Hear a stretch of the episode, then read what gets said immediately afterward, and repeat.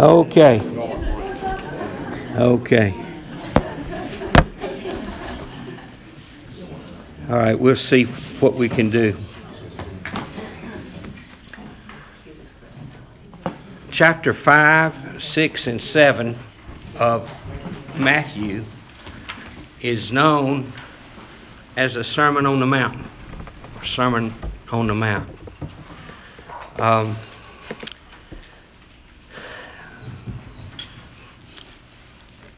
when the choir gets ready to sing a song on Sunday, the normal length of an anthem that we do is four minutes. But we've gone over it four, five, six weeks. And it means a whole lot more to us then than, than you just getting it one time. This is kind of like this Sunday school lesson today. I've been looking at it all week.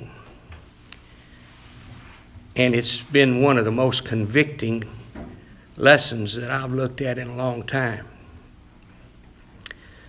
So, when you listen to what we're going through today, kind of picture in your mind that wherever your secret place is with the Lord, that you're there, just you and Him. Because what Jesus said right here at the beginning of Matthew uh, sets the stage for his ministry for the three years that he had. Um, if your Bible's like mine, chapter 5, 6, and 7 are almost all totally red. And, and it's his words.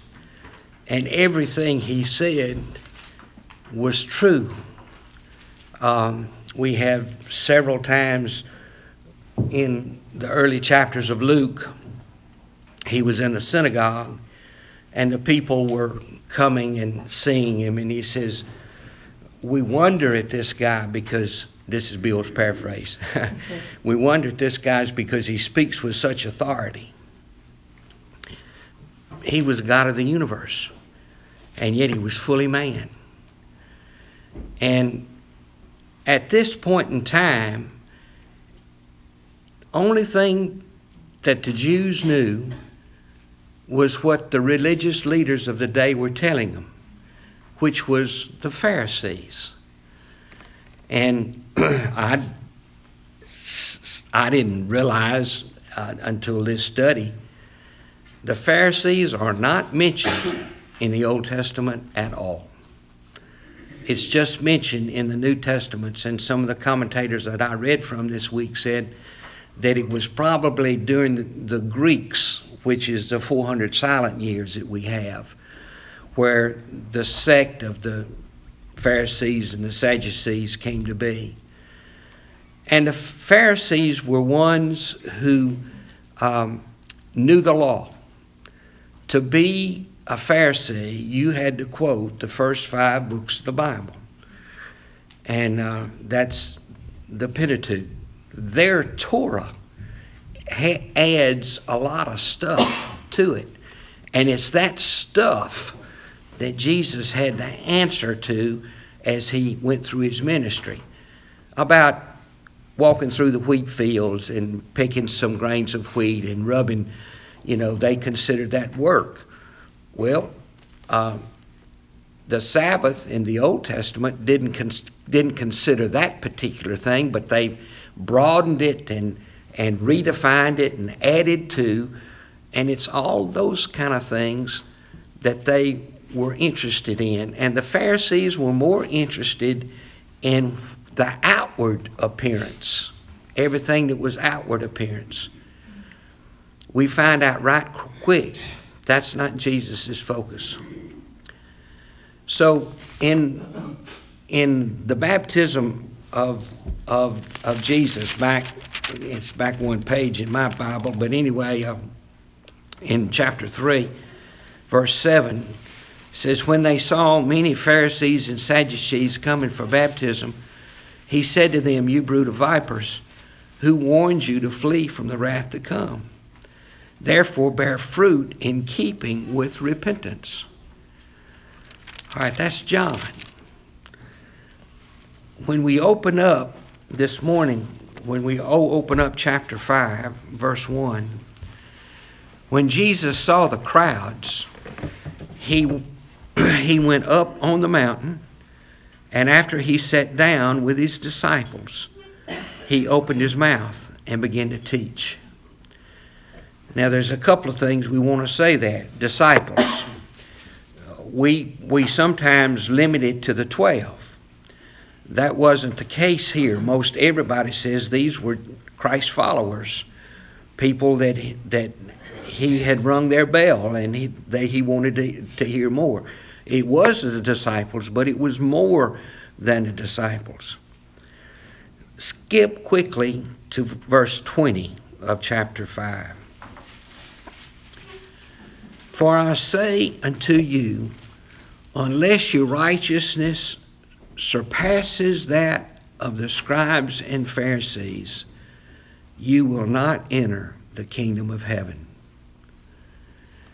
This is all that the Jews knew at that time was what the Pharisees were telling them. And that that you had to keep the letter of the law. You had to keep all these little jots and tittles. And yet Jesus is coming and saying something brand new. He says, unless your righteousness exceeds that of the Pharisees, you don't have any hope. What Jesus gives in the in the Beatitudes is not the plan of salvation, but it is foundational to the Christian life.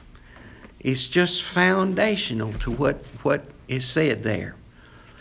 So let's dive in. The first thing I want to pick up is this word beatitude. Uh, it's one of those words that um, has one meaning.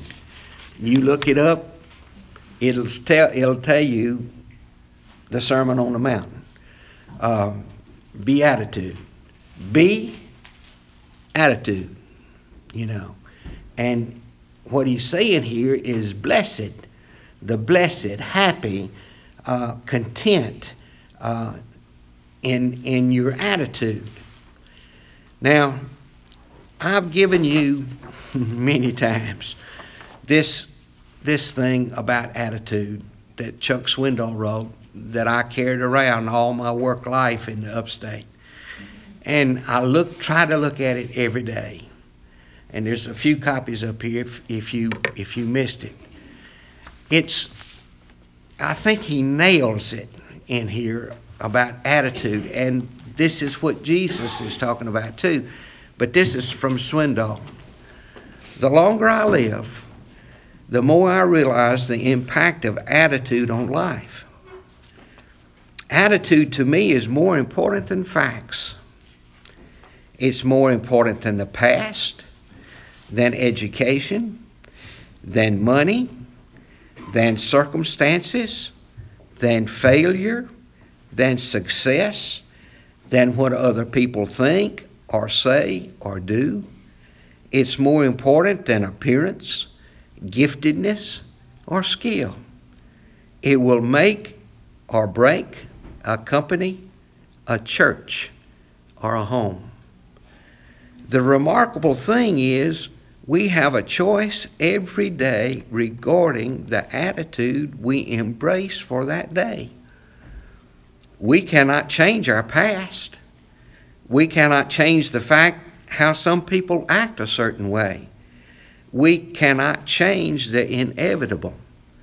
The only thing we can do is play on the one string that we have that is attitude. I'm convinced that life is 10% what happens to me and 90% how I react to it. And so it is with you. We are all in charge of our attitudes. Ah. our attitudes. So be attitudes. Jesus starts out when he gets these disciples together, he doesn't come out with a bunch of don'ts.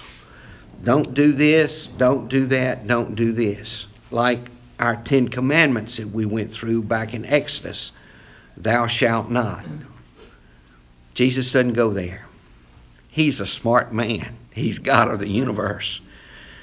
But He says, He starts with verse 3.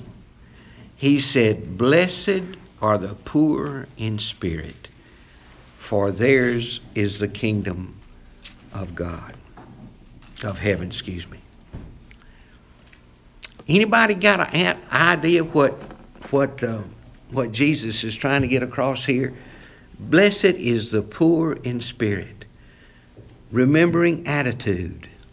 Remember inward looking, not outward looking like the, the Pharisees said, but inward looking. Recognizing my neediness. Pardon? Recognizing my neediness of God's yeah. He means the humble, the lowly minded, the self abased. He means those who are deeply convicted of their own sinfulness in God's sight. You let that sink in. Poor in spirit people who are deeply convicted about our own sinfulness in front of an almighty, all knowing, all heavenly Father.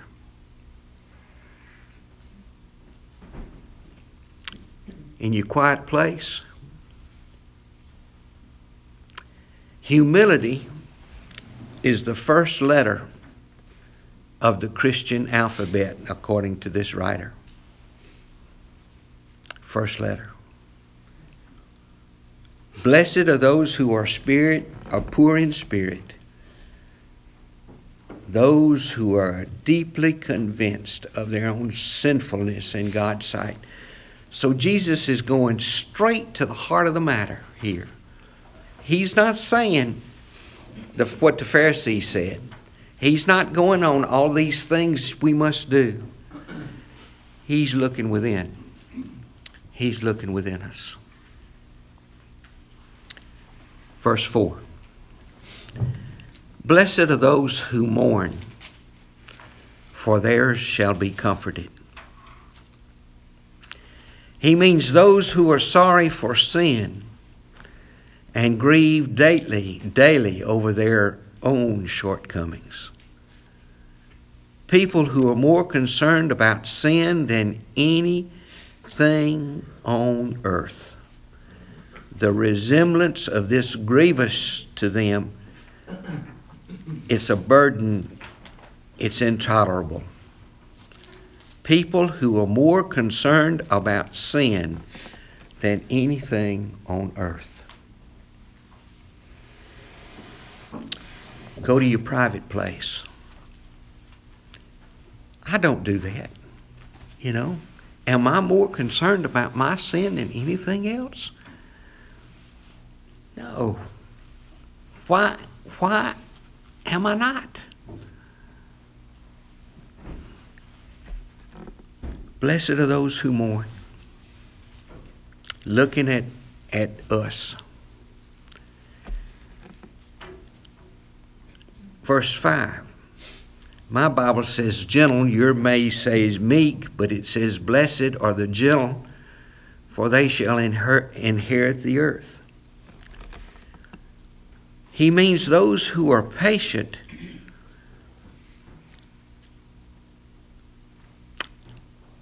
They're willing to put a little honor here below to bear the injuries without resentment.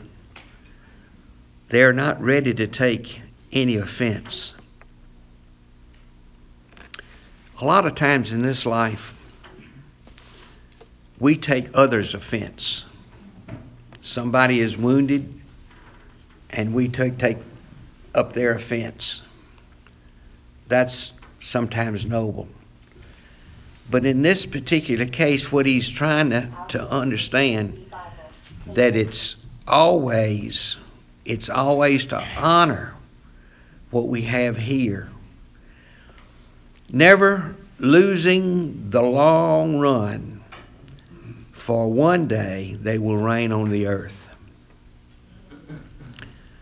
In our reading, Velt and I reading through the Bible again, and we hit Ezekiel. Whoa. There's a lot I don't understand about the book of Ezekiel. But one thing I do understand is when God told Israel doom was coming because of their sinfulness, and it happened. And from this point in history, we look back and we don't see those people who were troublesome in that point. We don't hear about any Philistines. We don't see anything about the nation of Tyre. Well, they're gone. And you know what? Scripture said they'd be gone. They're not there. This gospel song we sing, World is not my home, I'm just traveling through. While we're singing it, that might be true, but more times than not, this world is our home. We're more concerned about what happens here than our heavenly home. Now, I don't mean to be calloused. That's not, that's not my point. But we need to understand that this vapor, as James says, this vapor is just for a little while. Just for a little while. And Jesus is trying to point this out when he says, Blessed are the meek or the gentle the gentle. Yes. That, um, Bobby's sermon last week, uh, it brought this back to mind when he said, if we're having a disagreement or, or a conflict with someone, and we go to resolve it, he said, our, our goal should be for Jesus to win. And so that kind of hit, hit home. Abs- absolutely. Absolutely we're going to I'm going to pick up uh, something else in Romans just a minute that kind of addresses that, Larry, but thank you. Verse 6 Blessed are those who hunger and thirst for righteousness. Those who desire above all things to be entirely conformed to the mind of God. They long not so much to be rich or wealthy or learned as it is to be holy. Separation in the Christian life is something that we used to do. I'm afraid today separation or being holy or being set apart. We are so intermingled with the world that people can't tell the difference. And it's getting worse. It bothers me about my own grandchildren, you know. Mm. We compromise, we compromise. Bill Gothard said one time, what one generation takes in moderation, the next generation takes in excess. And it is true. It is true.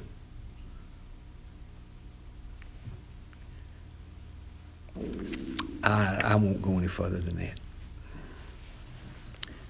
The next one he says, verse 7 Blessed are the merciful, for they shall receive mercy. He means those who are full of compassion towards others. They pity all who suffering either from sin or from sorrow and long to make their suffering less. They're always doing good. I've told you before that Velta's spiritual gift is mercy, and I got very little of it and and I'm I'm sorry. You know, we look at this. Blessed are those who are merciful.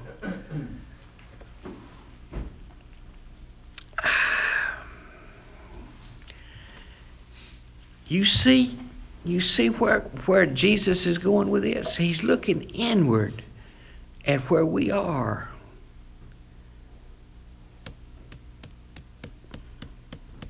Compassion for others. I got to work on that. I got to work on that. Like I say, this has been a convictive lesson for me. When you stop and look at what Scripture says and how Jesus starts out his earthly ministry, he said, Blessed are these people. And it's not keeping rules and regulations, it's not legalistic, it's introspective. Verse 8 Blessed are the pure in heart, for they shall see God. An inner holiness. They seek to serve God with the spirit of the inner being, pure in heart. Just that word. Sometimes my heart is ugly. We'll pause now for station identification.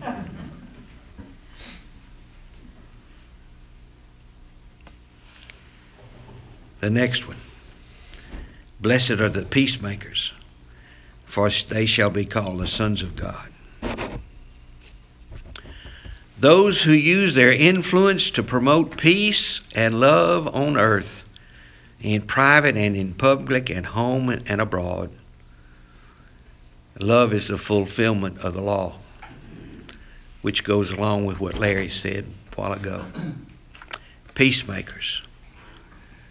I don't like conflict. I don't know about you, but I I run from conflict. I just don't like conflict. And anything that I can do to to uh,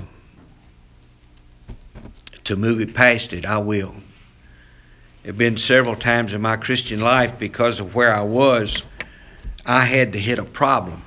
And I don't know but one way to hit a problem, and that's head on right now. Um, it's just being a peacemaker. Being a peacemaker.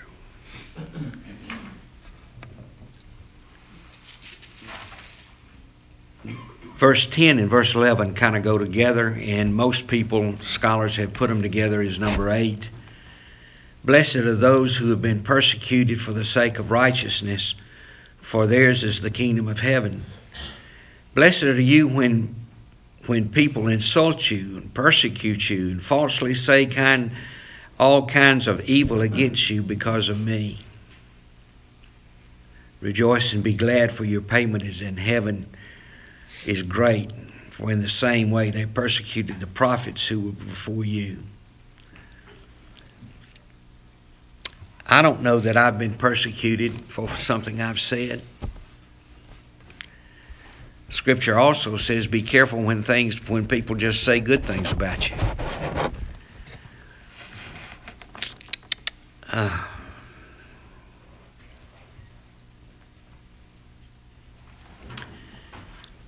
he means that those who laugh are mocked and mock, despise, are badly treated because they endeavor to live true Christians. The writer of this said, These are the eight foundational stones on which the Lord lays down the beginning of the Sermon on the Mount, the Beatitudes. And it has a lot to what we choose to do. Do we choose to be merciful? Do we choose to be pure in heart? Do we choose to be peacemakers? In your quiet place with the Lord, you know. Mm. Verse 13, he says, You're the salt of the earth.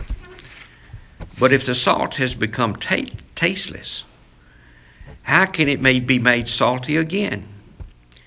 It is no longer good for anything except to be thrown out and trampled underfoot of men. Salt. Sometimes my crazy, crazy mind works funny. I said, I wonder who the first person was that put salt on some Crowder peas. You know, and says, you know, that that helps, you know. That helps. Salt. It's a preservative. It's a seasoning. Um, but Jesus said, if the salt has lost its its flavor, if it's lost its saltiness, what's it good for? Good for gravel. Just throw it out. And Jesus is doing something here. He's comparing his disciples, he's telling them what he wants them to be. He wants them to be salt. He wants them to be seasoning. You that run cattle, you put a Salt lick. salt lick out, salt salt their food, what do they do? Go go find the water. If we are salt and we spread salt to those we love, we need to point him to the water of life. Salt. Salt.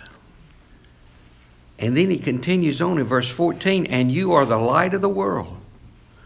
A city set on a hill cannot be hidden, nor does anyone light a lamp and put it under a basket, but on a lampstand that it gives light to all who are in the house. Let your light shine before men in such a way that they may see your good works and glorify your Father who is in heaven. When Jesus created the world, what was the first thing he did? Let there be light. Light it it a lot of times it it brings light to confusion when you turn on the light and there's no more darkness. Uh, it's healing. Um, it guides. It cheers. Uh, it's very useful. This Bill, thing. Bill, have you ever used the example of the putting the two wire and the light bulb in, in water and then add salt? And the more salt you put in, the brighter the light is. That's that's Yeah, good. I've used that as Yeah. That's true. The Christian life is a practical faith. Sound doctrine, knowing what you're talking about, is foundational. But holy living is the fruit.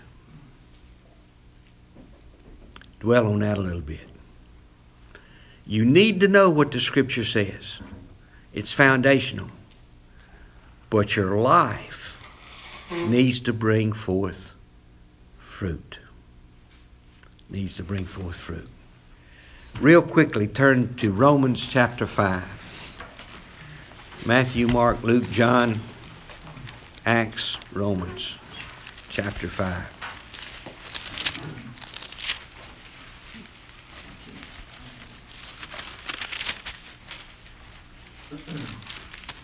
I'm sorry, chapter 11. 12. Chapter 12. I'll get it right in a minute.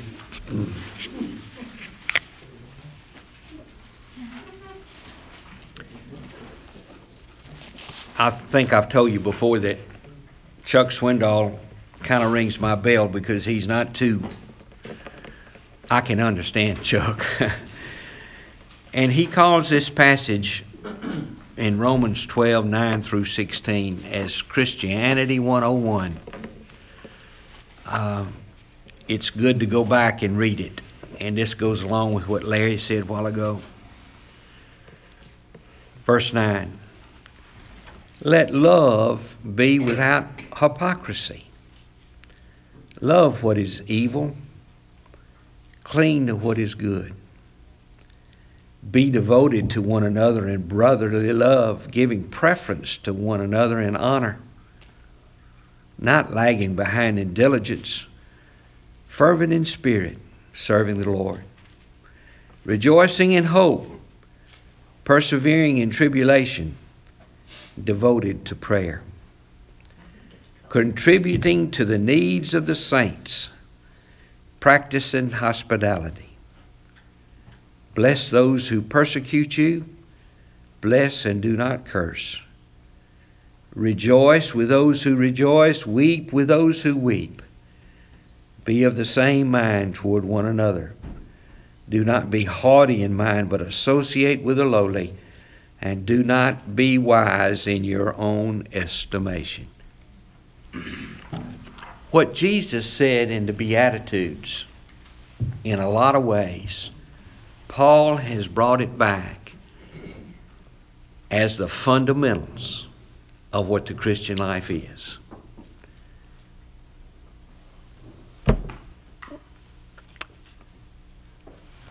It's what the Christian life is.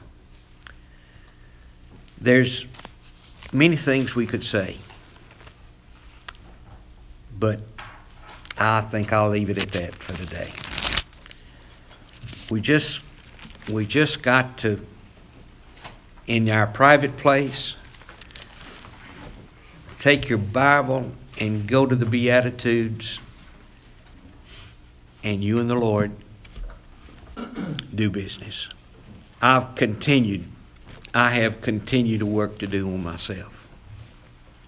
Continue to work to do on myself we're quickly going in to very some very practical things. Jesus is talking about the beatitudes, the attitudes we have inwardly, and he's real quickly going to get in some personal responsibilities, uh, things that we need to to really look at. Uh, we looked at the Ten Commandments. Um, and and we see what the Ten Commandments say, but now he's going to broaden that. Um, he says here in the same chapter, verse 27, you've heard it said that you shall not commit adultery. But I say to you that everyone who looks at a woman with lust for her has already committed adultery in his heart. We skip verse 17 and 18, but we'll hit it next week. But Jesus said, He says, I didn't come to do away with the law, but I came to fulfill it in every way. Do not commit adultery. And yet Jesus is taking it a step further. He says, Be careful what you think about and what you look about. And we talked about that last week with temptation, or the last time I taught temptation. It's a very practical book. It's a very humbling book. It's a very it's very it's very good. And it's it's all centered about not about us. That's what Rick Warren wrote in The Purpose Driven Life. He says it's not about us. It's not about us. Okay. Well, we'll pick up there next week and go from there. I'm not sure if Art's gonna if Art's gonna do it or I'm gonna do it. But anyway, we'll we'll pick up there next week with verse 21 and go from there. This lesson should be summarized a little bit by Sister Golden Note. That's it. Doing others as you have them doing you. That's right. Well, let's go to the Lord and then we'll be mis- dismissed from this place. Father, we thank you for who you are and we thank you for loving us and being with us. We ask that you go with us from this place. Father, make us the people that you want us to be. And may we be, do business with you on our attitudes in everything. Bless us now. In Jesus' name, amen.